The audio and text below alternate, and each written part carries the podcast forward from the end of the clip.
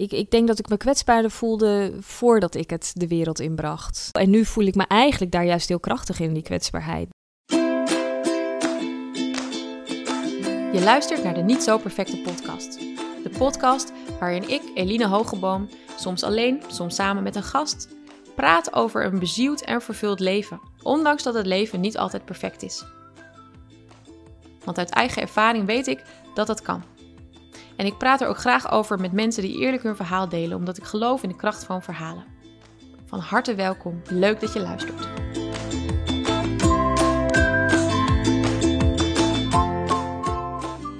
Mijn gast is Almatine Lene. Ze is theoloog en schrijver en ze komt uit hetzelfde geboortejaar als ik, 1984. Ze werkte zeven jaar lang als dominee in Zuid-Afrika, waar ze ruim 16 jaar ook woonde en waar ze haar man ontmoette. Samen hebben ze drie kinderen. Op de dag dat haar jongste kind geboren werd, 26 juni 2020, kreeg Almatine een beroep naar de gereformeerd vrijgemaakte gemeente van Hattem. Daar is zij nu predikant.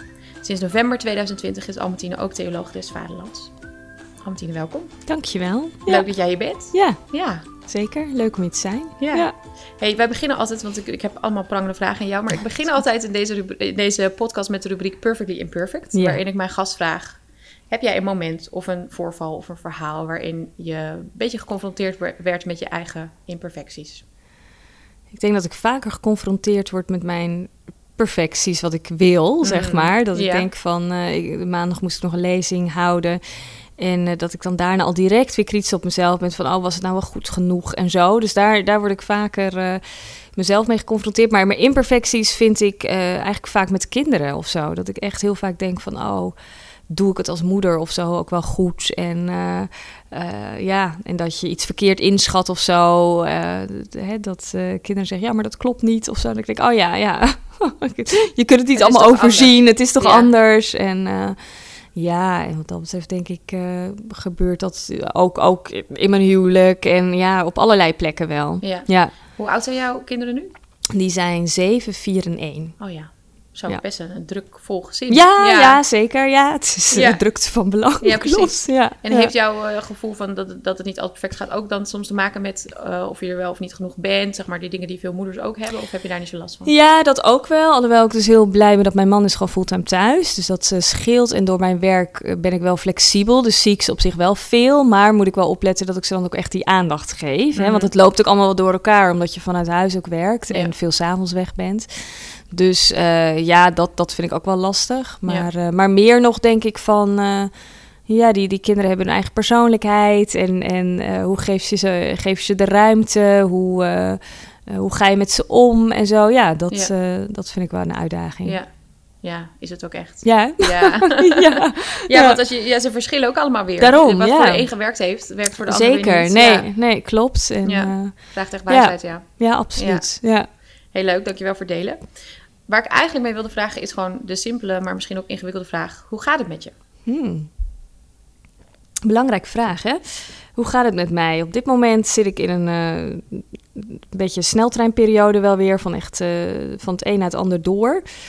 Ehm, en dat bepaalt natuurlijk ook hoe het met je gaat. Dus ik merk nu dat ik wel weer wat moe word. Maar Ja. volgende week heb ik een studieverlofweek. dus dan heb ik gewoon even helemaal rust. En ben ik ook weg samen met manlief van de kinderen. Wat heerlijk. Ja, ja, dus dat is wel even lekker. En eh, aan zee en zo. Dus het op een goede plek studieverlof hebben. Ja, daar, kom- daar ben je ook een Eh, beetje aan toe. Ja, daar ben Ja. ik ook aan toe. En, eh, maar voor de rest gaat het eigenlijk echt wel heel goed. Want ik geniet ook enorm van dat wat ik mag doen. En alle kansen en mogelijkheden die ik krijg.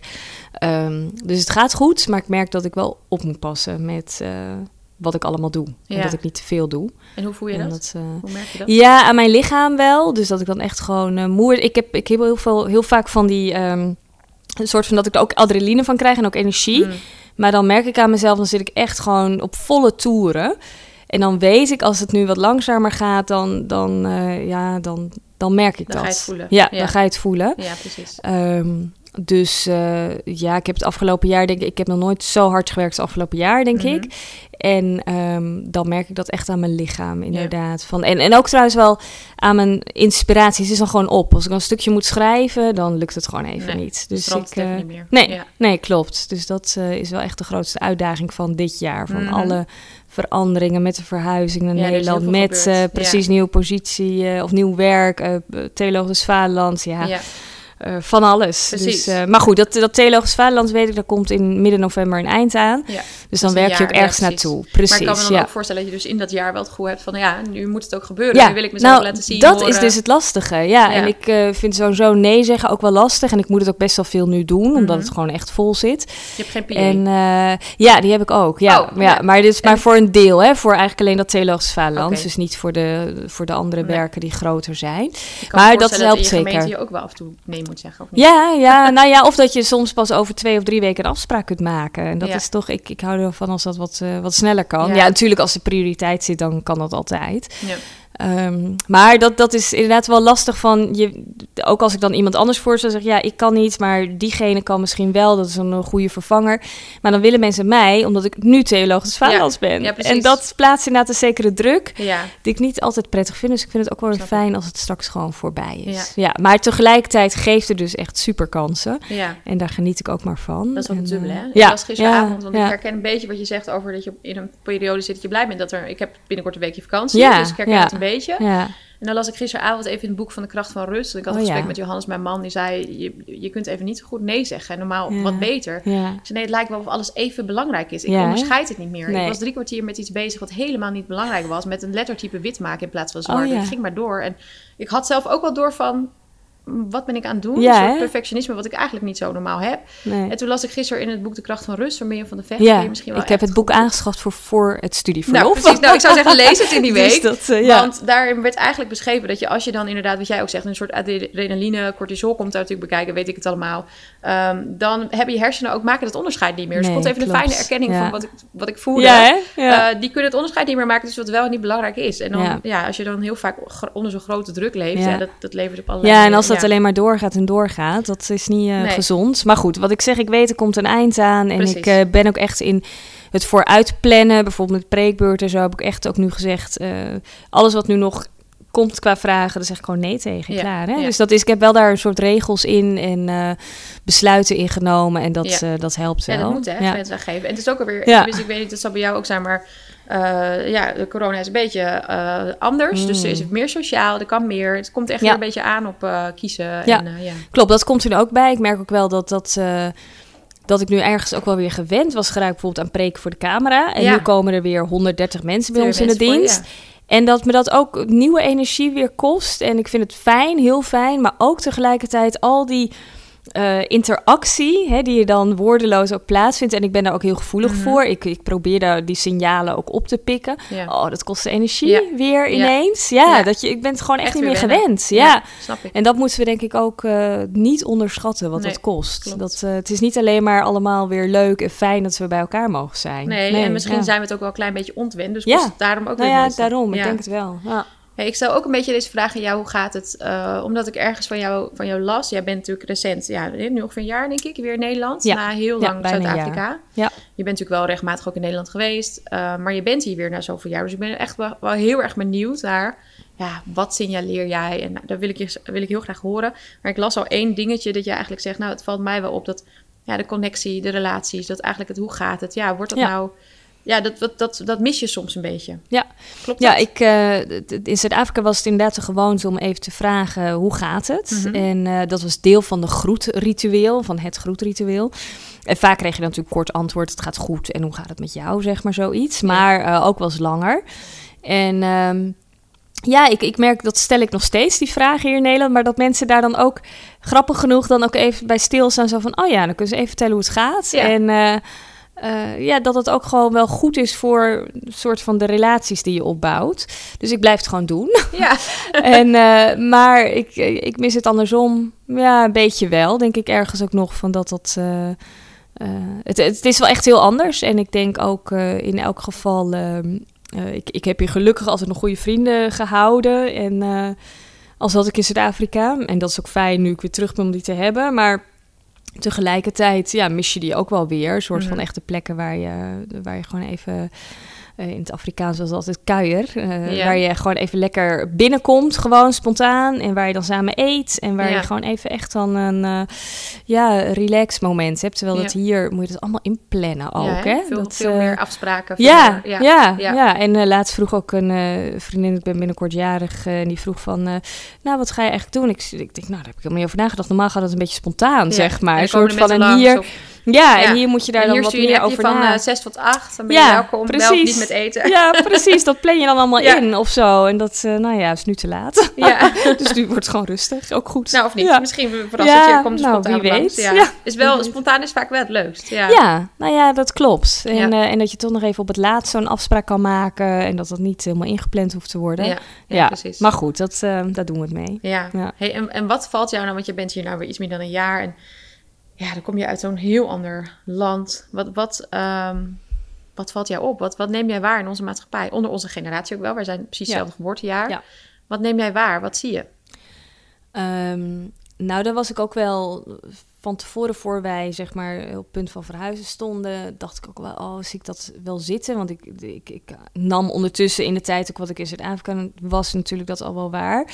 Maar nu ik terug ben, eh, zit je daar weer middenin. En dat is gewoon dat ehm, Nederlanders gewoon best wel eh, kritisch zijn. Hè? Is daar ook wel echt eh, onbekend. En dat is ook gewoon wel zo. En dat kost ook veel energie, vind ik. Ehm, merk ik bij mezelf. En, eh, en ook van dat iedereen overal altijd even wat over moet zeggen. Of zo, Mm. hè? Over de kleinste dingetjes. Ja? En Twitter vind ik... Nou? Twitter vind ik daar ook het perfecte voorbeeld van. Ik zit ook op Twitter en ehm, ik doe er niet heel veel op.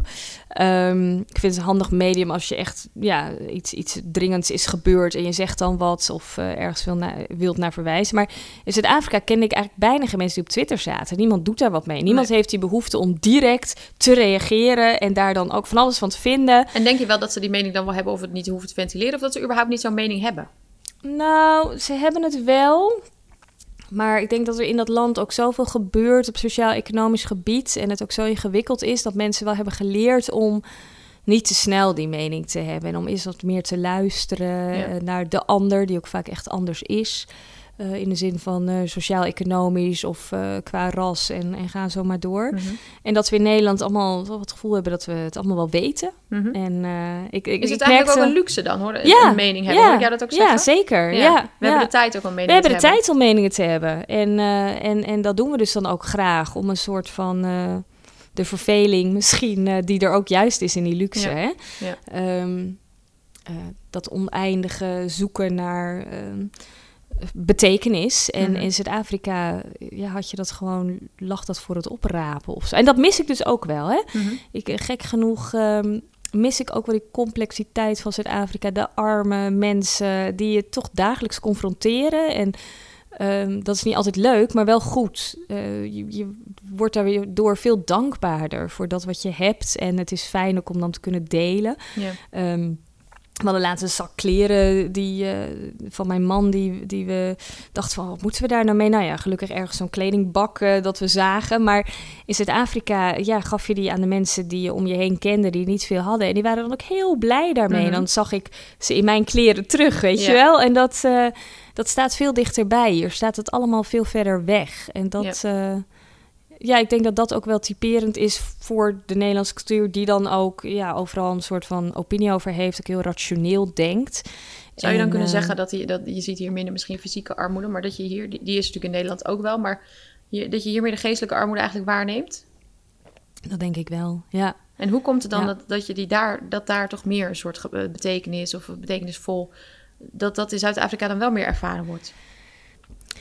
Ja, en in Zuid-Afrika, wat mij ook altijd wel hielp en en een soort van kracht gaf, was eh, juist ook de mooie omgeving. En eh, dat had altijd iets dubbels ook wel, maar, maar tegelijkertijd die bergen en de zee. En eh, ja, dat, dat, dat gaf mij ook weer energie. En daar vond je ook wel weer soort van rust en nieuwe kracht. Mhm. En dan hoef je dat ook niet te zoeken op, eh, op internet, zeg maar. Dan ben je gewoon Ja. letterlijk even in de natuur. En in Nederland hebben we dat gewoon minder. En natuurlijk kun je hier op de hei wandelen en heb je prachtige fietsroutes. Daar genieten we ook enorm van om op die fiets te stappen en met het pontje van Salk naar Zwolle en zo. Maar ehm, ja, daar zat je er gewoon veel meer middenin en was het ook echt een soort overtreffende trap schoonheid dan dat je hier in Nederland hebt. Ja. En dat, eh, ik denk dat dat de mensen, die zijn ook veel meer buiten dus. Hè? Die zijn veel meer ehm, in de zee en... eh en, en Je hebt ook een bepaalde mate van vrijheid. Terwijl tegelijkertijd, Klopt, ja. eh, ja. ik denk dat de onveiligheid van het land de, ook weer juist een heel onvrij gevoel kan geven. Precies, dat was het dubbele. Ja. Want de laatste jaren wandelden wij eigenlijk ook niet meer echt in de bergen. Nee, gewoon precies. als gevolg van de onveiligheid. Maar nou, tegelijkertijd ben je gewoon iets meer buiten. Heb je letterlijk iets meer ruimte. En in Nederland hebben we dat gewoon heel weinig. Ja. En dan zit je ook meer op elkaar. Je, je wordt meer met mensen en elkaar geconfronteerd. En dan verhoud je daartoe ook. Ja. En dat laat je ook horen dan. Je moet, moet misschien je ruimte, soort van geestelijk en, en eh, omdat je dat fysiek niet helemaal kan, eh, kan opeisen, doe je dat misschien eh, zeg maar via sociale media en wat, en Ja, wat zou het ook een geestelijk. soort gevoel zijn? Omdat, hè, dat hoor je natuurlijk veel, dat ervaar ik zelf ook wel van. We hebben heel veel keuzes hier. We Ja. kunnen voor, voor alles kiezen, maar van Ja. heel kleine dingen van de supermarkt tot hele grote dingen. We kunnen van alles kiezen. Dat het ook misschien een bepaalde zekerheid geeft. Als ik maar heel sterk iets vind, Ja, dan geeft dat mij misschien al een soort van kader. Dus in die Ja. zin ook misschien wat jij zegt, een soort... Ja, is, het, is dat ook een soort manier, denk je, van zingeving die mensen zoeken? ik denk het wel. Iets van die eh, Nederlandse identiteit ook, eh, waar, je, ja, waar, waar dan ook een soort trots bij is, van wij weten het allemaal wel. En, eh, maar hoe meer onzeker dingen worden door allerlei dingen in de wereld gebeuren, of het nou de klimaatcrisis is, of nu ook zelfs kabinetsformatie, ga zo maar door. Hoe meer mensen, denk ik, zichzelf Mhm. overschreeuwen om maar een stukje zekerheid eh, te hebben. En in, in Zuid-Afrika zie je de, de onzekerheid die daar is, is natuurlijk ja, nog groter. En dat zorgt voor nog extremere reacties Mm. ehm, in, in geweld en zo. Maar ik denk hier dat we dat heel erg kanaliseren door inderdaad gewoon onze meningen te ventileren. Ja. En eh, eh, ja, ik denk het wel. Ja. Ja, Hey, en nou ben jij hier weer Mhm. als dominee. Of Ja. wat zeg jij, predikant, dominee? Ja allebei. Alles, ja. ja. Ik vind, eh, predikant vind ik, zo'n, eh, vind ik echt zo'n vrijgemaakt woord. Ja, hè? ik ja, merk dat, dat een eh, beetje voor ja, mij. Ja, ik zeg gewoon dominee. ja. Ehm, en nou sta je hier dus weer midden in de maatschappij. Je bent er meteen ook midden ingekomen, want je bent, je bent naar een gemeente gegaan. Je bent, je bent echt dominee van een gemeente. Ja. Ehm, je bent theologisch vaderland. En, Dus je staat er midden in die maatschappij waar je ook iets van vindt. Ja. Wat wil jij dan brengen? Nou, wat ik daarin probeer te doen is om, ehm, om, om voornamelijk echt vanuit een open houding eh, vooral ook vragen te stellen. Iets wat ik in Zuid-Afrika heb geleerd, om eh, dus niet te snel je oordeel klaar te hebben, maar om eh, vragen te stellen. Dat vind ik een mooie houding, dus dat probeer ik dan ook te laten zien. Ik, ik ben ook niet iemand die inderdaad ehm, over alles van alles gaat roepen. Soms dan denk ik wel eens van, oh, als theologisch ben ik niet te stil op Twitter dan? Of hè, moet ik niet wat meer? Ik denk, een nee, dat, eh, ja, nog, wat- nog wat meer Ja. van me laten horen. Maar ik denk, nee, ik laat van me horen als ik denk dat het echt nodig is. En, ehm, en verder niet. En Dus dat, eh, ik, ik probeer inderdaad nog wel datgene vast te houden. Ook even de vragen in Zuid-Afrika die mensen elkaar stellen als ze elkaar ontmoeten. Hoe gaat het inderdaad? Eh, ja, die probeer ik er ook in te houden. Al kijken mensen me dan af en toe vreemd aan. Ja. Gewoon van zo van, ik ken je eigenlijk helemaal niet zo goed en toch vraag je dat dan Ja. of zo. Hè? En, eh, of, of van, eh, kunnen we iets gewoon even een kort gesprekje ergens over hebben dan klaar. En, maar dat probeer ik er dus wel in te houden. Dat Ja. ik denk, ja, dat ik wel een mooie. Want doet maar denken aan het moment. Ik weet nog dat ik keer met mijn moeder. Ik was hoogzwanger eh, van mijn eerste. Toen was ik met mijn moeder, weet ik het. Was Koningsdag of zo. Was- we waren in een klein stadje, heel druk. Ik weet niet exact meer. Maar liepen een kerkje in en daar was ineens een soort oase van rust. Ja, En daar werden stroopwafels uitgedeeld. En er stond een meneer achter de stroopwafels. En die kende ik niet, een man met een baard. En die vroeg echt op een indringende manier, heel simpel mij... Hoe gaat het met je? ja, En ik weet echt dat dat mij ook echt raakte. Ja. Omdat ik dacht, eh, nou ja, je voelt je best een beetje kwetsbaar of zo. Ik was Ja, hoogzwanger, dus precies. die vraag kwam echt even binnen. ja. En, ehm, En dat onthoud je dan dus ook. ja, ik denk dat het heel mooi is. Ja. En dat het ook, nou ja, net als wat het met jou ook, ook net denk ik even doet, dat zet je ook soms even stil, hè? Ja, klopt. Soms, ik moet ook wel zeggen, ik weet eigenlijk even niet hoe Nee, het gaat. nee. Want ik heb er niet genoeg bij stilgestaan. Nee. Maar dat is voor jezelf soms wel weer even een mooi moment om te denken, oh ja, eh, ik wil eigenlijk wel weten hoe het met mij gaat. Ja. Zeker, ja. En Ja, ook en hoe ik- het met ik- de ander gaat. Ja, ja. en ik, ik probeer daarin ook wel eh, ook juist een breder perspectief eh, ook te, nou ja, te proberen te laten zien. Hè? Zo van, eh, ik weet nog dat ik voor het eerst kinderbijslag kreeg 1 april. Ja. En het in Zuid-Afrika kregen we dat allemaal niet, dat soort dingen. En ehm, dus had ik ook even over getwitterd van... hé, hey, kinderbijslag, wat is dat toch bijzonder... dat je ineens dat geld op je rekening krijgt. En daar reageerden ook een paar Nederlanders op van... ja, nou ja, maar in Zuid-Afrika betaal je minder belasting en zo. Van dan willen ze dat gelijk... eh, ja, dat het eigenlijk wel meevalt met de voorrechten. ja. En ik dacht, nee, dat is gewoon niet zo. En, ehm, en, en dan wil ik wel even dat bredere perspectief ook graag geven van... hé, hey, wat hebben we in Nederland ontzettend veel om voor dankbaar te zijn. En uh, echt dat... Uh, ja, en, en dat mensen dan toch nog klagen. Hè? Dus ja. dat vind ik dan wel eens dat ik denk van... dan wil ik ze wel even een ander perspectief Snap laten ik. zien. En dat vind ik wel mooi om ook dat te brengen. Ik denk dus ook heel erg na over wat kan ik vanuit Zuid-Afrika naar Nederland brengen. Ja. En dat confronteert soms ook gewoon. Bijvoorbeeld ja. gastvrijheid of zo. Nederland is... Uh, wij denken denk ik vaak als Nederlanders dat we best gastvrij zijn. Maar dat zijn we helemaal niet in vergelijking met andere landen.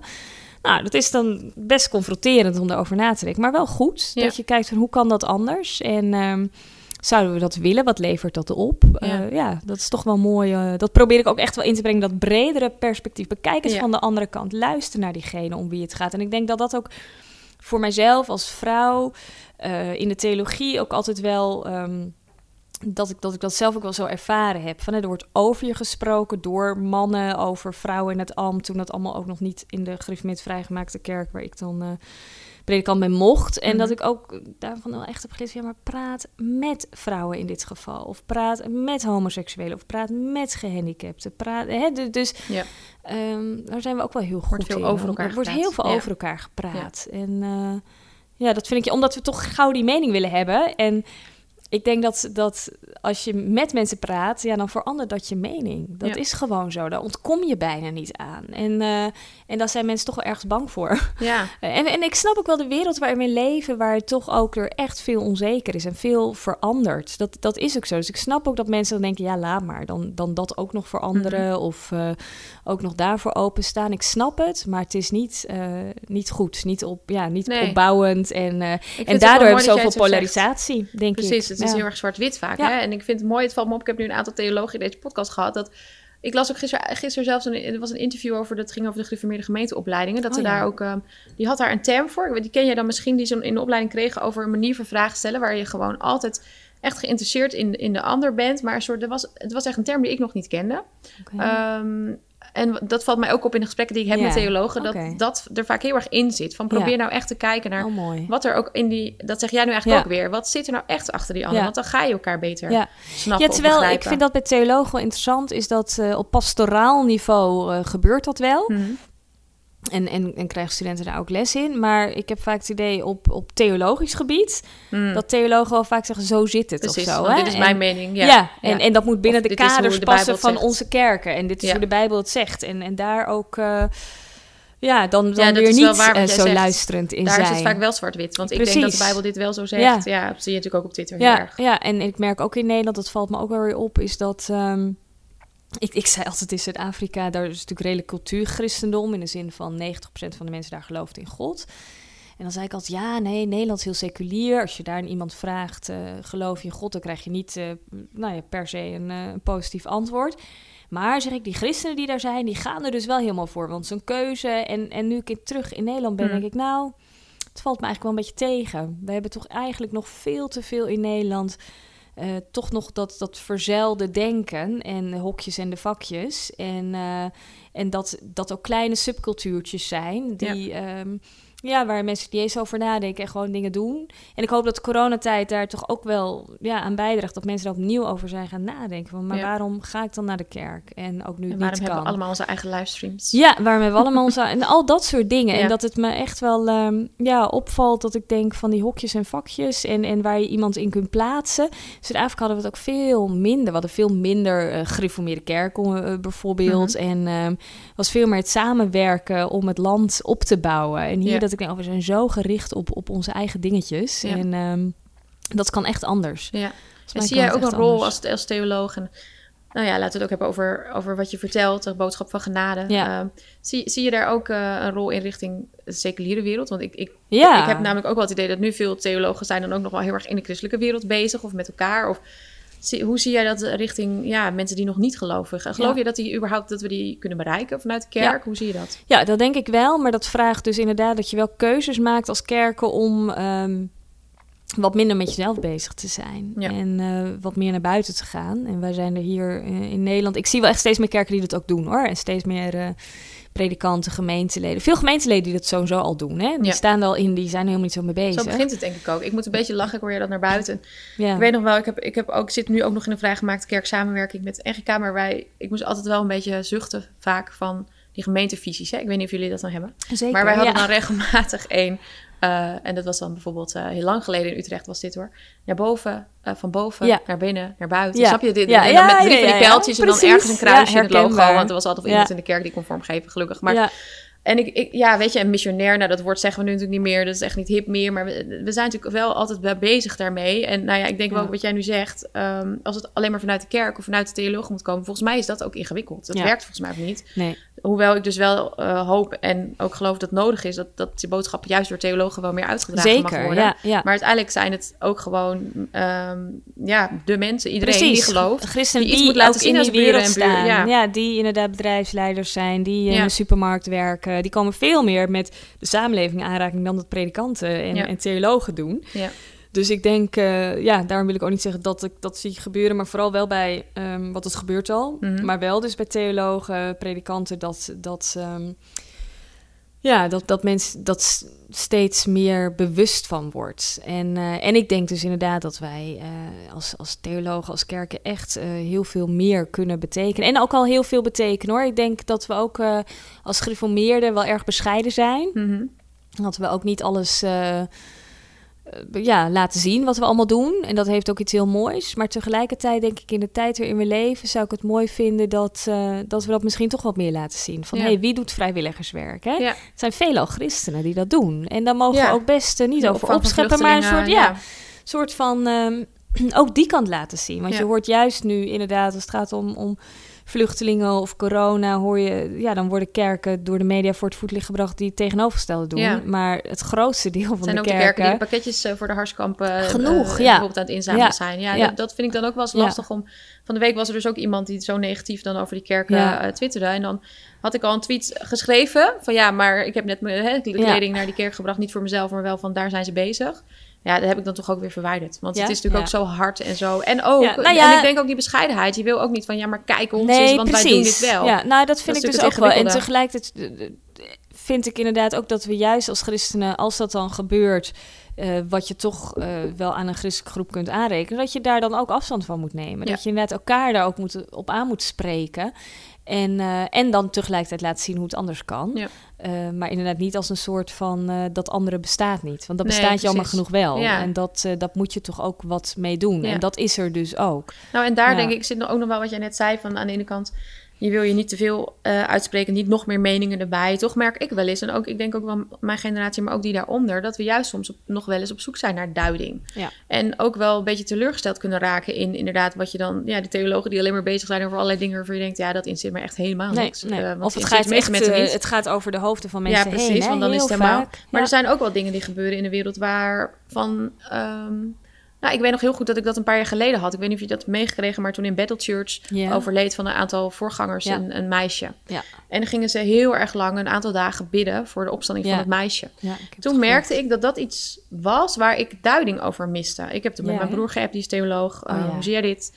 Ehm, en dat was wel iets waarvan ik dacht, hey, dit zou echt iets zijn... ehm, ja, waarvan ik het nou mooi zou vinden als Ja. er wel vanuit de christelijke wereld eh, kwam van... Hè, want er gingen namelijk mensen roepen, ja, nou, dit moet wel van de Heilige Geest zijn. Oh, ja. hè, want hier is zoveel gaande. Ja. Ehm, ik kreeg juist eh, in een van die dagen de tekst over dat mensen ook de verkeerde God aanbidden. En, en dacht ik, moet ik hier iets in zien? Snap je? Dus.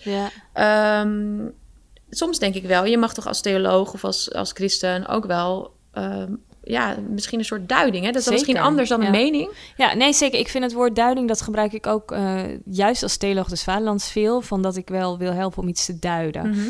En dat eh, een stukje achtergrond te geven. Waarom Ja, gebeurt context, dit? ja, wat, eh, wat ligt hierachter? Uh, waar komt dit vandaan? Ja, Ja. ja en ik, eh, maar, maar ja, ik denk dus dat, dat toch vaak theologen nog niet helemaal afgestemd zijn op dat soort misschien eh, extreme dingen dan. En, eh, Even niet doorhebben dat op Instagram er een hele wereld precies, is. precies. Dat waar daar- mensen daarmee ja, bezig ja, zijn. dat, ja. eh, dat ook, denk ja, ik. Ja. nee, klopt. En eh, ja, ik, ik merk bijvoorbeeld zelf ook als predikant, ik heb best veel mensen eh, van buitenaf, ook van andere kerken en van buitenaf, die mij willen zien. En dat ik, dat ik op een gegeven moment dacht van, oh help, ehm, eh, mijn gemeenteleden. Die komen naar jouw kerk, bedoel je? Naar jouw, nou, die, die, of die nemen contact met mij op, die, Ja. die willen mij spreken. En, ehm, Komt dan omdat je natuurlijk ook publieke functie hebt en zo. En ehm, ik op een gegeven moment dacht van, oh help, maar wat van mijn eigen gemeenteleden, daar, hè, dan is de verantwoordelijkheid of zo. Maar toen dacht ik op een gegeven moment wel van, ja, maar hé, hey, ik ben ook een soort van ambassadeur, ehm, niet alleen vanuit mijn rol Theologisch Vaderlands, maar ook als predikant, die ook dus... Uh,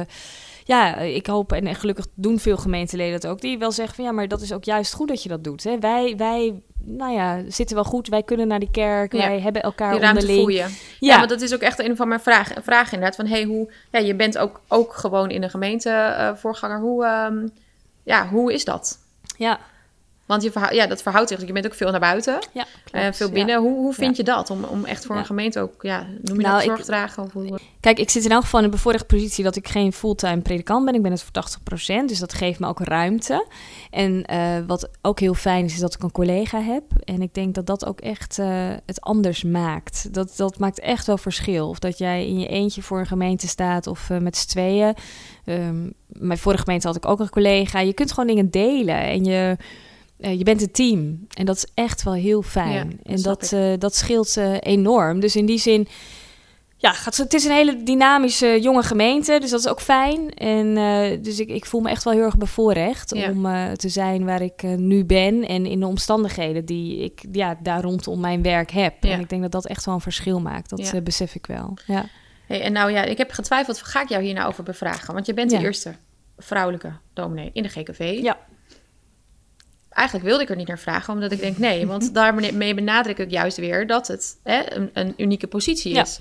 Maar ik denk toch dat we het over moeten hebben. Ja, ja, het is toch, iets, iets, historisch. Dat is gewoon zo. Ja, ja hè, want nou ja, eh, voor de mensen die niet uit de GKV komen, of nou ja, het is gewoon echt uniek. Ik las in, in 2017 is eigenlijk het ambt opengesteld. Klopt, hè, dat vrouwen jaar geleden, ja. Maar toen heeft het nog echt wel een tijd geduurd voor iemand eigenlijk een gemeente durfde te zeggen hey, wij gaan echt iemand beroepen. Klopt, want er waren in tussentijd wel vrouwen beroepbaar, zoals dat dan heet. Maar die uh, kregen geen beroep. Nee, nee, nee. klopt. Nee, en toen kwam daar de dag dat jij uh, ja. uh, het beroep kreeg, op de dag dat jij bevallen bent. Van jouw jongste, hè? Dus die is nu een dan uurtje later of zo. Ja, dus die is nu ruim één, ja. Was dat... Nou, ik ben gewoon heel even benieuwd naar dat moment. Je hebt het zelf getwitterd, je was bevallen. Ja. Had je je telefoon er bij de hand? Of nee, hoe, hoe nee, ik zag het.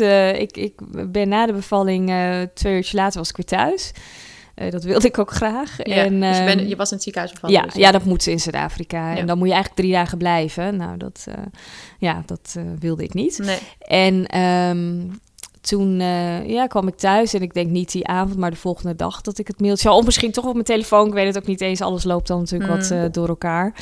Maar dat was wel inderdaad een bizarre week. In de zin van, dan wordt het nieuws bekend ook. Dan weet je dat het uh, landelijk nieuws wordt. Maar hoe, Want hoe landelijk... snel heb je toen aangenomen? Je kreeg het beroep en toen... Ik, dan heb je officieel een week. En ik heb het toen ook wel snel aangenomen. Omdat het ook door elkaar ging lopen. soort ja. van... Uh... je wist wel een beetje misschien dat er aan ja, te komen? Ze hadden je wel voorbereid waarschijnlijk. Ja, ja. en, en of het nou die dag daarvoor of die dag daarna zou worden, wist ik niet. Maar uh, de, ja, dat het er eigenlijk kwam zeker. De gemeente had er mee ingestemd. En dan moet dat nog even officieel. En... Ja, en in mijn geval wisten ze ook wel, dan moet er ook even een soort persberichtje klaar liggen en dingen. Ja. En, het was echt een dus, moment. Uh, ja, ja, het was echt een moment. En ik denk ook echt wel een verrassing voor uh, veel mensen. Ja. Uh, A, dat het Hattem was, denk ik. Men had ze waarschijnlijk verwacht dat het iets van Utrecht of Amsterdam zou zijn.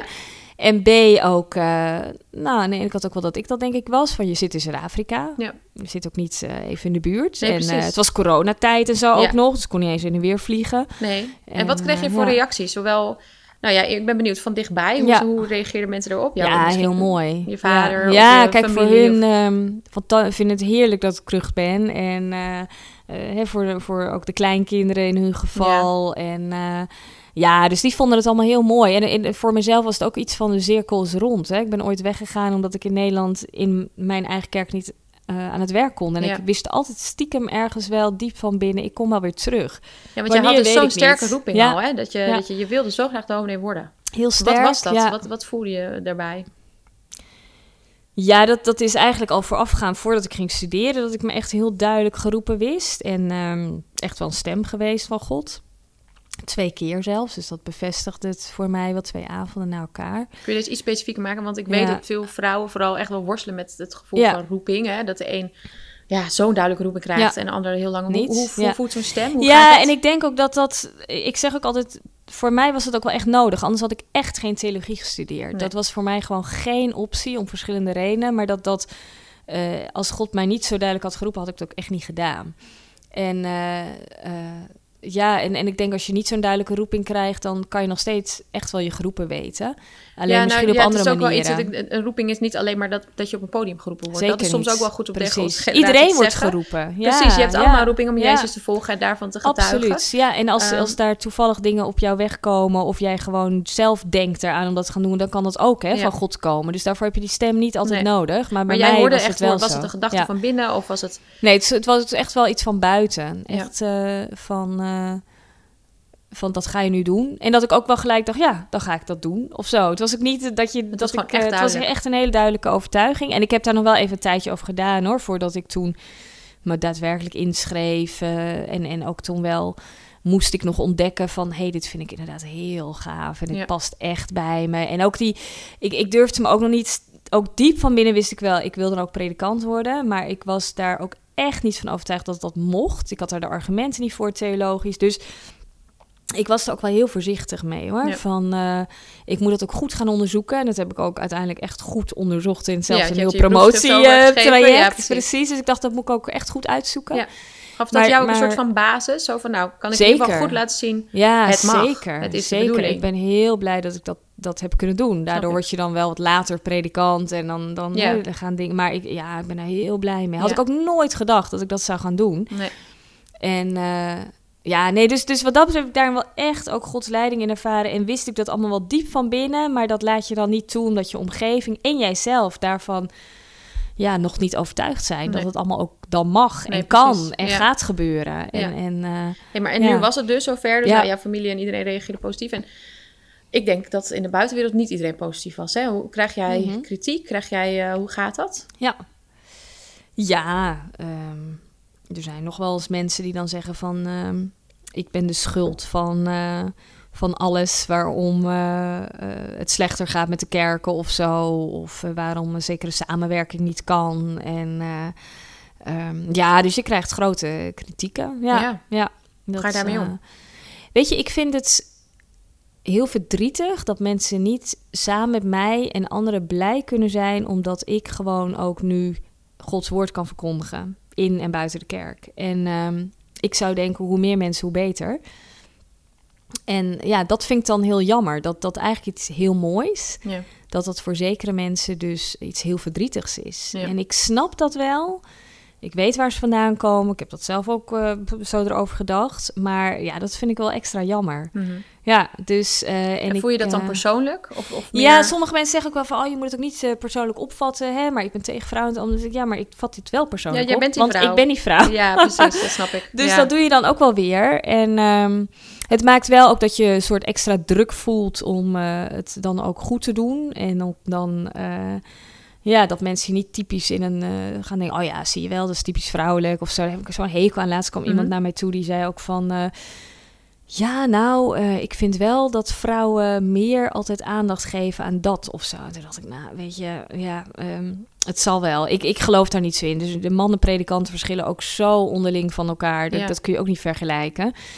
Um, dus ja, nou ja, weet je, maar dat, dat vind ik wel, dat, dat is wel eens Maakt dat het denk je anders? Is het dat, nou, hè, daar begon deze vraag mee, we zijn een beetje zijpaadje Ja. gegaan, maar ja, hoe is het om als vrouw nu uiteindelijk voor Ja. een kerk te staan? En krijg je inderdaad andere, ja, let je toch op dingen of hoe voelt het? Ja, nou, wat ik zeg, ik, ik ervaar daarin wel een zekere druk. Ja. Ja. En vooral ook in Nederland dus weer, eh, hè, in, die, in die kritische wereld. En dat, dat, ik denk dat dat het misschien nog meer is dan dat ik echt die druk voel als vrouw. Want de ervaring heb ik wel, dat, dat scheelt natuurlijk ook enorm. Ja. Uh, ik was wel predikant hiervoor, um, dus, dus dat helpt echt enorm. Maar toch, ook, ook uh, ja, je bent je daar wel bewust van. En Ja. dat... Uh, En maar, je daar ja, verschil in? Want je bent al, al, al gewoon heel lang. Ik bedoel, in die zin is het helemaal niet een... Hier in Nederland is het nieuw, maar jij bent in Ja. Zuid-Afrika al lang dominee. Hoe- Is er een manier, andere manier waarop mensen daar met je omgingen als vrouwelijke dominee en hier? Nou, daar was het ook nog wel eh, dat, dat ik eh, in de kerk kon, bijvoorbeeld kon staan voor een begrafenis. Dat, dat een familielid die mij nog niet kende naar mij toe kwam en zei: Ja, oh, u bent de koster? Nee, ik ben de predikant. Oh, u gaat piano spelen? Nee, ik ben de predikant. Ja, soort van dat je. ehm, dat was daar ook. In elk geval was daar de relatie tussen man en vrouw veel meer traditioneel en patriarchaal nog als hier. Dat vind Mhm. ik hier wel prettig. Dat ik merk van. Eh, als ik daar binnenkwam in een zaal vol mannen, want ik was daar ook echt behoorde tot de, tot de minderheid dan, uh, dan, dan geven mannen elkaar een hand. Dat is de gewoonte daar. Maar man en vrouw daar doen dat niet. Nee. En, um, Gewoon überhaupt niet? Nee, nee. Dus dat, dan moet je elkaar een knuffel geven. Hm. En dat vind ik zeer onprofessioneel als je elkaar Nee. ook nog niet kent. Dus dat gaf altijd, altijd ongemak. Altijd. Ging jij dan toch een hand geven? Ja, en Ja. dat vonden ze heel raar. Vonden ze heel afstandelijk. En, eh, dus ik deed dat ook niet altijd. Maar dat vind ik hier wel prettig. Ik merk hier, de samenleving is wel zo dusdanig gelijk. Er zit ook natuurlijk nog heel veel over te Mhm. zeggen. Maar dat als ik dan binnenkom, kan ik ook gewoon een hand geven, zeg Ja. maar. Hè? Dus dat, eh, daar ervaar ik ook wel juist dus een stukje meer vrijheid in... Oké. als wat ik in Zuid-Afrika ehm eh, Oké, dat is wel opvallend. Want Ja. er is natuurlijk een tijdje geleden een, een rapport geweest... over Ja, hoeveel seksisme. vrouwen seksistische Ja, eh, opmerkingen of aanrakingen of wat dan ook ervaren. en die zijn er dus ook nog genoeg. En dat, eh, dat, dat maak ik ook wel mee. Hè? Of, of dat, en het kan in een lichte vorm zijn van iemand die opmerking maakt over hoe je eruit ziet of Mhm. je stemgebruik. Of dat kan dus, dus tot en met ongewenste aanraking zijn. Dat ligt natuurlijk heel breed. Maar in Zuid-Afrika had ik veel meer met seksisme te maken. Als je daar een onderzoek zou doen, dan is dat veel, eh veel extremer. hier, ik, ik durf het even niet zo goed zeggen... maar volgens mij was het 9 op de 9 10. op de 10. Ja, Ja, dat is dus...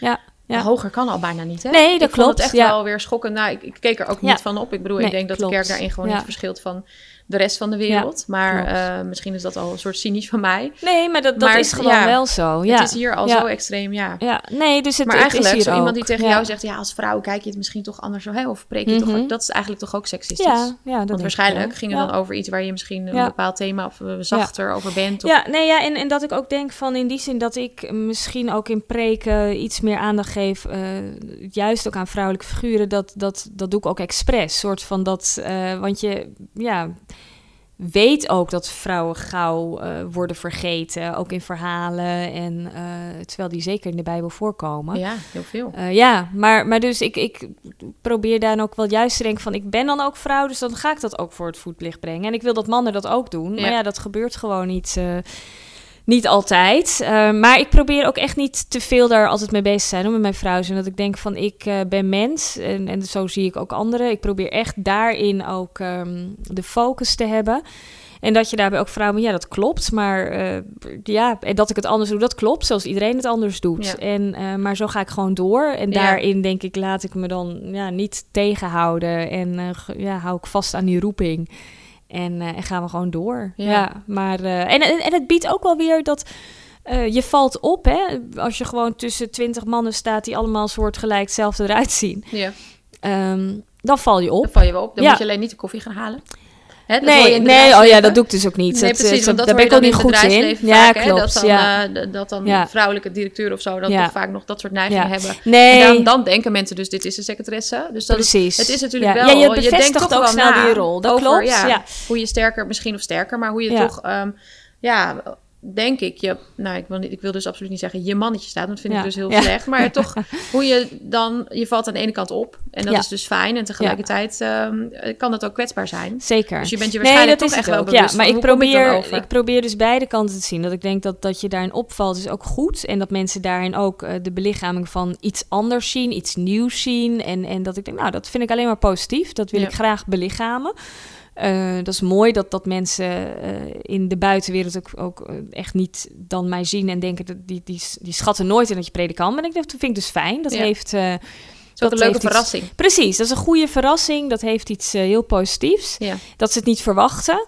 En, en tegelijkertijd, inderdaad, heb je gewoon met die vooroordelen te doen. Ja. Ehm, maar ja, ja, weet je, daar moet je inderdaad niet, eh, niet te veel aan vast blijven houden. Nee. En de enige manier waarop je dat verandert, is door gewoon er te zijn Ja. en het te doen. En jezelf te zijn. En precies, Ja. daarin ook gewoon dicht bij mezelf blijven. En dat ik denk, ik doe wat ik, ehm, wat ik leuk vind, wat bij mij past. En, en ja, daar moet niet te veel aan anderen hun verwachtingen. ehm, nee, dat, dat gaan doen. Maar ik merk wel dat je met die hokjes en vakjes, dat, je, dat ik altijd wel vroeger ook zei van ja, wat dat betreft ben ik ook wel meer soort van mannelijk. Want ik hou van vergaderen en voorzitter zijn en, en nou ja, discussiëren en dat soort dingen. Dat zijn dan van die stereotype mannelijke dingen. En ik denk in Maar moeten we dit dan nog mannelijk houden? Nee. Of moeten we dat dan ook niet meer te- stereotyp mannelijk maken? Nee, moeten we dat precies. zeggen? Nee, dat ja. is gewoon niet wat vrouwen dus net ja, goed kunnen. Precies. Ja. Ja, ja, ja. Nee, zeker. En waar jij dus ook voor staat. Daar sta ik zeker voor. Ja. En voel jij, ehm, jij bent in het verleden open geweest, hè, dat je ook een ervaring hebt gehad met nou ja, dat noem ik geen seksisme, dat hè, echt wel aanranding. Ja, klopt. Ehm, ja. Voel jij je daar kwetsbaar in? Ik vind het best knap hoe, je, hoe open jij daarover bent. Voel jij je dan ook kwetsbaar dat, dat mensen zoiets van jou weten? Ehm, ja en nee. Ik, ik denk dat ik me kwetsbaarder voelde voordat ik het de wereld inbracht. Ja. Ja, want toen dacht ik eh, van het, het, het, het lag aan mij. En eh, toen liep ik eh, rond met angsten en ehm, met nare dromen erover. En een gevoel van onmacht eh, eh, en zo. En nu voel ik me eigenlijk daar juist heel krachtig in, die kwetsbaarheid. Dat is ik het is heb. Precies. Ja. Ja, en, eh, en ik, eh, ja, nee, zeker. En dus dat eigenlijk gek genoeg werkt dat de andere kant op. Ja. En natuurlijk wel dat als je dat dan in, in het openbaar brengt, dat je dan wel even denkt, oh help, want het is wel iets heel persoonlijks. En ik kreeg ook toen een reactie van een predikant die mij van alles begon te verwijten, dat hij bang was dat het herleiden was naar hem toe, terwijl dat niet het geval Mm. was. En die begon een soort van eigenlijk hetzelfde te doen als wat ik ook eh, daarin wel ja. mee beleefd. En dat ik dacht, oh jongens, en dat is dan heel naar, hè? En dan moet je voor een ander gaan denken. En dat je denkt, nou, dit, dit is niet goed, dit hoort Nee. niet zo. Ehm, ja, maar ja, dat, dat, dat hoort er dan ook gewoon een beetje bij. Maar, Is maar, dit dan ook een ja. thema waar je speciaal... eh, ik zag dat je ook eh, ambassadeur bent van Resister, van Ja. TIER. Ben jij Ja. daar... En ik ben bestuursvoorzitter van veiligkerk.nl. Ja. Is dit dus ook Ja. een thema waar jij dan bijvoorbeeld meer aandacht aan besteedt? Zeker, Ja. Ja. en, en überhaupt aan het thema seksualiteit en seks eh, geef ik veel aandacht. Ik vind dat echt eh, vanuit de Bijbel, hè, met een erotisch boek zoals Hooglied Mhm. erin. eh, en, en een onderwerp wat zo taboe eigenlijk is, ook in de kerken. ja, daar moeten we het veel meer over hebben. En het is Ja. wat dat betreft een prachtig onderwerp. Het heeft... Het heeft een enorme keerzijde, maar die, die mooie kant daarvan, die, die blijf ik benadrukken. Eh, dus dat ja, vind ik super belangrijk. En ik vind het ook een, een heel interessant onderwerp. ehm, om seks theologisch te duiden. En, ehm, en ook dus ook die andere kant daarvan, waar je macht ziet. Ja. eh, waar, eh, Nou, ik ben ook ja. blij dat jij er juist... Hè, ik vind het heel... Ik hoop niet dat je mijn vraag interpreteert als... Mm. Eh, want ik vind het juist heel krachtig als je Mm. open durft te zijn. En Ja. ook wat jij zegt, dat het ook verteld wordt. En we hebben natuurlijk de hele MeToo-beweging gehad... waardoor ik hoop, en nog steeds hebben we die gelukkig... Ja, Ehm, maar daardoor wordt wel heel snel ook weer iets, vind ik, een beetje gebagatelliseerd. Van, oh ja, dat Zeker. was een MeToo. eh hè, terwijl het juist het benoemen van wat zoiets doet, wat jij nu ook zegt. Zoiets onder de pet houden of niet vertellen of voor je houden. Wat dat oplevert voor, Ja. voor angsten en voor onvrijheid. Maar ook Ja. gewoon het- voor belemmeringen voor, je, voor de rest van je leven vaak. Als je er niet mee naar buiten treedt. precies. Ja. Ehm, ik, ik, ik weet van, een, van een vrouw die zelfs op haar zeventigste nog eh, Ja. haar verhaal heeft gedeeld. Omdat uiteindelijk ze toch heeft gemerkt hoe het haar... eh, ja, klopt. ja, misschien haar hele leven wel die migraine heeft veroorzaakt. En, ehm, dus ik geloof er juist zo in hoe goed het is om, eh, ehm, om die verhalen open te, te doen. Alleen ik, wat ik soms wel eens jammer vind, is dat ik dit ook de rol van de mannen vind. En ik snap Ja. het wel dat zij, Ja. zij kunnen niet vertellen wat wij kunnen vertellen. Ehm, ik, heb, ik heb ook een eh, misbruik eh, meegemaakt.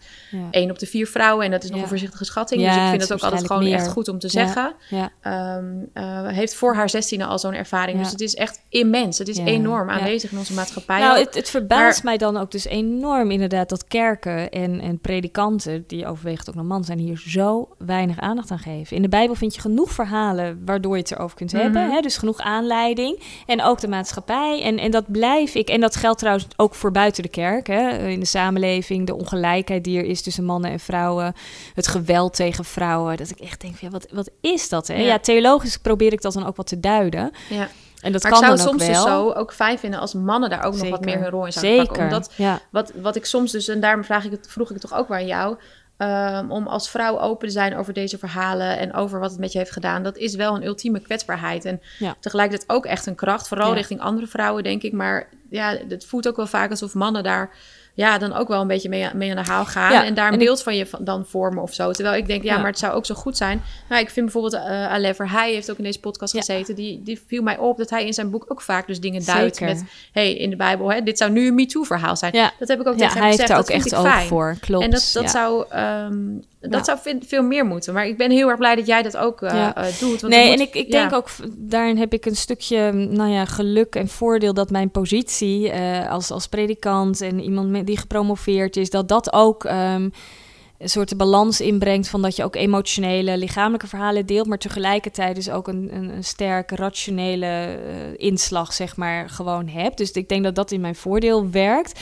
Maar ik ben het helemaal met je eens dat er veel meer mannen ook. Maar die, die, dat merkte ik ook wel in reacties op dat uh, seksisme-onderzoek merk je een heel stuk ongemak. Ja. Uh, die hebben nog niet die verhalen van dichtbij gehoord. Die zijn bang dat ze het zelf verkeerd doen. Betrekken dat gelijk op zichzelf. Kan je nog wel een complimentje geven. Ja. En, uh, en veiligkerk.nl, die, die wil ook echt veel meer aandacht hiervoor. Voor preventie, om het hierover Ja. te hebben.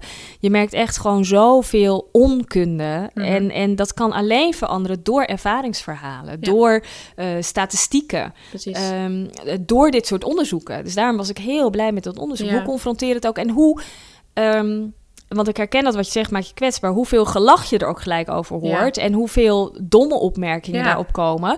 Maar ja, daar moeten we doorheen. Ja. Ik denk dan liever dat als... ja, ik vind ook eh, echt, en dat vind ik ook zo sterk in die MeToo-beweging. En dat, dat er ook, nou ja, we moeten ook juist in de kerk dit soort verhalen blijven delen met elkaar. precies.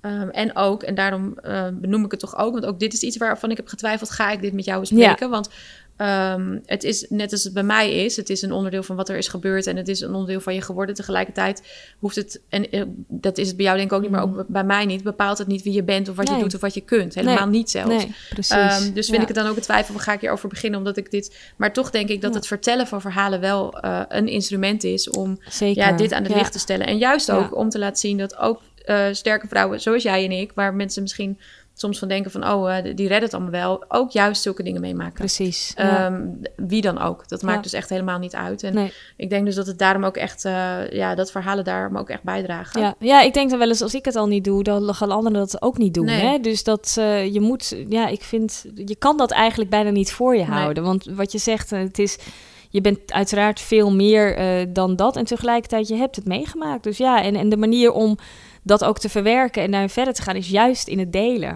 Ja. Heb ik gemerkt. Absoluut. Althans, het, het voor mezelf houden Ja. had helemaal geen, eh, geen zin. Nee. En eh, ja, dat maakt het alleen maar erger eigenlijk. Ja, en ik moet ook zeggen dat mijn openheid, ik, ik heb, als ik in mijn vriendinnengroep kijk, dan is die 1 op de 4 heel goed vertegenwoordigd. ja?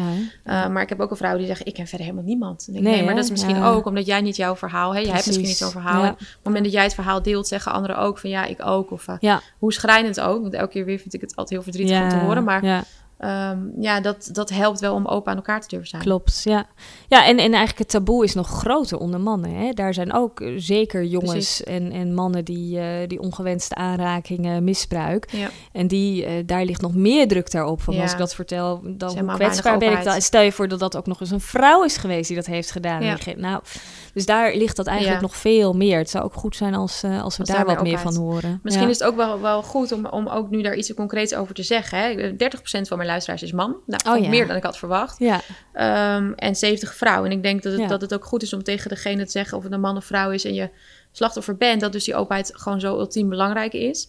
Uh, maar even ook richting um, uh, mannen. Ik heb wel eens iemand gehad, uh, jaren geleden had ik een gesprek mee gehad. Ik was toen nog directeur van Huis van Bellen. En toen twitterde ik daarna iets over haantjesgedrag van mannen. Nou, dat ja. was met name in het bedrijfsleven waar ik toen mee te maken had. ja. Toen heeft hij mij opgebeld en gezegd: Wij hebben laatst een gesprek gehad. Heb jij dat in dat gesprek met mij ervaren? Oh ja, mooi. En dat vond ik heel mooi Ja. en bijzonder. Zeker. Ook wel, vond Ja. ik ook wel ongemakkelijk Ja, te zijn. ja, ja. Maar ik heb dat heel erg gewaardeerd. En ehm, nou, misschien is dat ook wel een concreet iets wat je ook als man uh, kunt doen. Dat je Zeker, ook die, dat durft van jezelf, je daarop durft te bevragen. Of uh, van is dit normaal gedrag? Want je hebt het gewoon vaak niet in de gaten. Nee, en dat denk ik ook. eh, ja, en ik denk ook dat het voor mannen fijn is om dat wel terug te horen.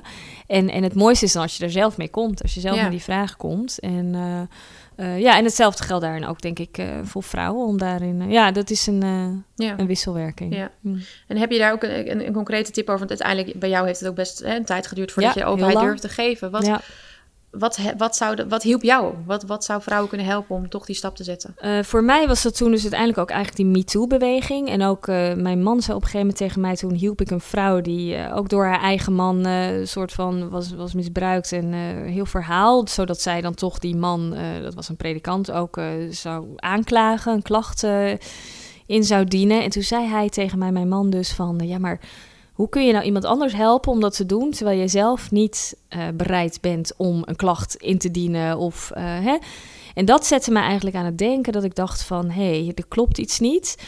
En um, ja, dat ik. En, en, en het was eigenlijk dus de MeToo dat ik besefte, ik heb ook een verhaal. En, maar dat verhaal is ook nog niet klaar. En dat heb ik jaren dus ook mee rondgelopen. Ik dacht van hoe ga ik dit ooit nog afsluiten? Hè? Want uh, inmiddels was uh, die, uh, die predikant ook een stuk ouder geworden. Nou, ik dacht misschien is hij inmiddels al overleden mm. of zo. En ik had het gewoon zelf nooit ook afgesloten. Nee. En terwijl dat proces dus ging lopen van een kerkelijke klacht indienen en ook ja, dat alles daar. Toen, toen begon ik langzaam en het was echt ook wel heel, heel ingewikkeld en ik vond het heel spannend. En um, uh, heel lastig. Maar daarna, toen dat was afgesloten, dus een stukje gerechtigheid heeft plaatsgevonden. Want hij um, heeft uiteindelijk het erkend. Uh, was ook nog een hele weg. En, uh, ja, want dat deed hij eerder niet, hè? Nee, deed nee. hij eerder zeker niet. Het lag allemaal bij mij. En um, hij heeft het toen erkend. En, en toen had ik wel zoiets van: hé, hey, um, nu er recht heeft plaatsgevonden, uh, kan ik hier ook uh, mee verder. Dus ik, ik wil ook heel veel mensen daarin ook helpen om te zoeken naar recht. En dat is heel ingewikkeld in, in dit soort gevallen, maar het bestaat wel. Ja. En ik besef ook daarin dat mijn verhaal wel een zogenaamd goed einde daarin heeft. Uh, want heel veel mensen zullen het blijven ontkennen. En ja, en, en um, ja er is, valt ook vaak weinig te bewijzen. Um, dus dat is heel lastig. En ja. dan denk ik is het lastiger om het te doen. Uh, maar heb dan, je minder, ja. wat jij zegt, dat afsluiten heb je dan minder. Dat is dan ja. lastiger. Ik bedoel, ik, ik heb gewoon ik, ik, heb bewijs voor dat er een proces was en dat hij schuldig is uh, bewezen. Hè? Dus dat, uh, dan sta je veel sterker in je schoenen. Dat maakt echt wel een verschil. Ja, zeker. En dat is het verdrietige van dit soort dingen. Vaak kun je het niet bewijzen en ontkent de dader. Ja, dat, dat, dat maakt het extra heftig. Ja, klopt. Ik denk het wel. Nou, al meteen de laatste vraag. Ik ben nog wel benieuwd. We hebben het over heel veel gehad. Uh, de kerk, uh, vrouw zijn, nou ja, noem het maar. Waar ik nog wel benieuwd naar ben, is, is hoe zou jij het omschrijven hoe God jou ziet? Hoe kijkt God naar jou? Wat, hoe, wat is dat voor jou? Mooie vraag. Hoe kijkt God naar mij? Ja, als ik, als ik dan, dan denk ik aan het kruis. Hè? Ik denk dat dat. Uh, voor mij hetgene is waarvan ik dan denk, dan kijkt God naar mij vol liefde. En uh, ik denk ook uh, uh, wel eens vol zorg misschien. Dat vind, ik, dat vind ik spannend om te zeggen, merk ik dan. Dat wil ik niet. Mm. um, iets in mij wil graag ook dat God soort van blij is. Maar ik denk ook dat, dat God vol zorg naar deze wereld en ook dus wel naar mij kijkt. Van oh, ga je niet te hard of en kom tot, doe het even rustiger of zo. Ik denk echt wel dat God een, uh, een betrokken God is, ook op mijn leven. Dat zie ik in alles. Mm. En dat doet mij ook altijd wel weer versteld daarvan staan. Dat ik denk, hoe kan dat toch? Hè? Dat God uh, zo betrokken is op ons leven. Um, maar ja, ik, ik, ik geloof er echt in dat God met die liefdevolle, betrokken ogen ook kijkt. Ik vind dat heel belangrijk. Soms af en toe dan denk ik heb ik nog wel eens ook dat godsbeeld van een soort van oordelende god of zo. Maar ja, nee, dat ik denk dat uh, dat, dat klopt niet. Wel vol zorg, ja. dus, maar niet... Is dat uh, iets ja. wat je dan van vroeger toch nog een beetje voelt of zo? Is dat iets wat je hebt meegekregen? Ja, een klein beetje, denk ik. Uh, niet, niet heel erg, maar wel een beetje. En, en ook, ook met name in, denk ik, wat mensen om mij heen ook nu nog wel zeggen. Hm. Ik had laatst iemand uh, die uh, kwam aan de deur, die kende ik helemaal niet. En die heeft wel zes keer gezegd: God heeft tegen mij gezegd dat hij met jou gaat afrekenen. Oh, my dear. Ja, en uh, dus ik, ik hoor wel veel, ik krijg wel veel oordelen over ja. me heen. Ook wel uit heel verschillende hoeken. Van ubercharismatisch tot zwaar gereformeerd. Maar die klinkt meer als een bedreiging bij Nee, dat klopt. Ja, dus en ik... Uh, dat, dat, Was dat uh, iemand die je kende of niet? Nee, nee, nee. Maar dus en ik heb wel meer van dat. Dus, en dan zet dat me aan het twijfelen. Ja, ja dan denk ik wel even van... Hé, wat God speelt heb jij? Ja en, ja. En, en, en, en zegt dat toch iets over God of zo? En ik, ik merk ook wel zo'n vraag beantwoorden. Hoe kijkt God in jou? denk ik, oh, dat vind ik eigenlijk heel lastig. Want ik ben God niet. En um, uh, God is zo groot. Maar ik geloof wel echt in die liefde. Dat is wat ik in Jezus terugzie. Ja. En uh, ja, en wat volgens mij vanuit de hele Bijbel spreekt. Maar dat oordelen, dat, dat hoor ik van veel mensen om me heen. En dan heeft dat toch ja, ergens iets waarvan ik denk, hmm, ja. wat zit daarin ja. of zo. Ja, en ik denk dat dat meer ons eigen oordeel is over onszelf en uh, over de ander dan dat dat iets over God zegt. Ja, maar, de mate waarin ja. we vaak met strengheid naar onszelf kijken. Precies. Waarschijnlijk veel strenger dan God naar ons kijkt. Ja, ik denk het wel. Ja, dat, uh, ja dat denk ik wel. Ja. Hey, en dan sluit ik altijd af met een, een praktische les. Dus wat heeft jou nou, nou, ik denk dat je daar genoeg van hebt.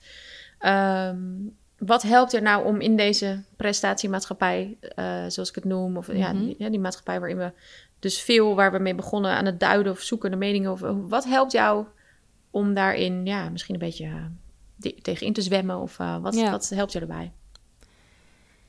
Ja, ik denk gewoon heel dicht bij mijzelf blijven. En eh, dat, dat helpt mij heel erg. En eh, ja, altijd het grotere verhaal te zien en de verbinding te zoeken. En niet eh, dat het. eh, Want dat, het bij mijzelf blijven betekent niet voor mij dus alleen op mezelf gericht zijn. Dat, dat vind ik weer wat anders. Ehm, dus wel gericht op de ander. Eh, maar daarin eh, mezelf niet overschreeuwen of, eh, of zoiets of beter voordoen dan dat ik ben. En mijn kwetsbaarheid blijven laten zien. En tegelijkertijd ook mijn gedrevenheid en mijn droom en mijn visie voor, voor deze wereld, die hopelijk eh, Gods visie, Gods koninkrijk ook, ook is.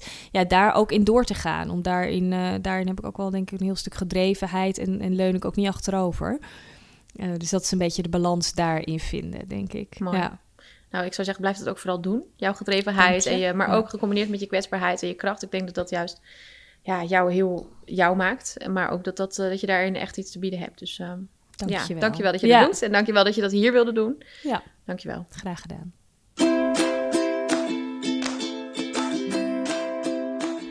Wat onwijs leuk dat jij hebt geluisterd naar de Niet Zo Perfecte podcast.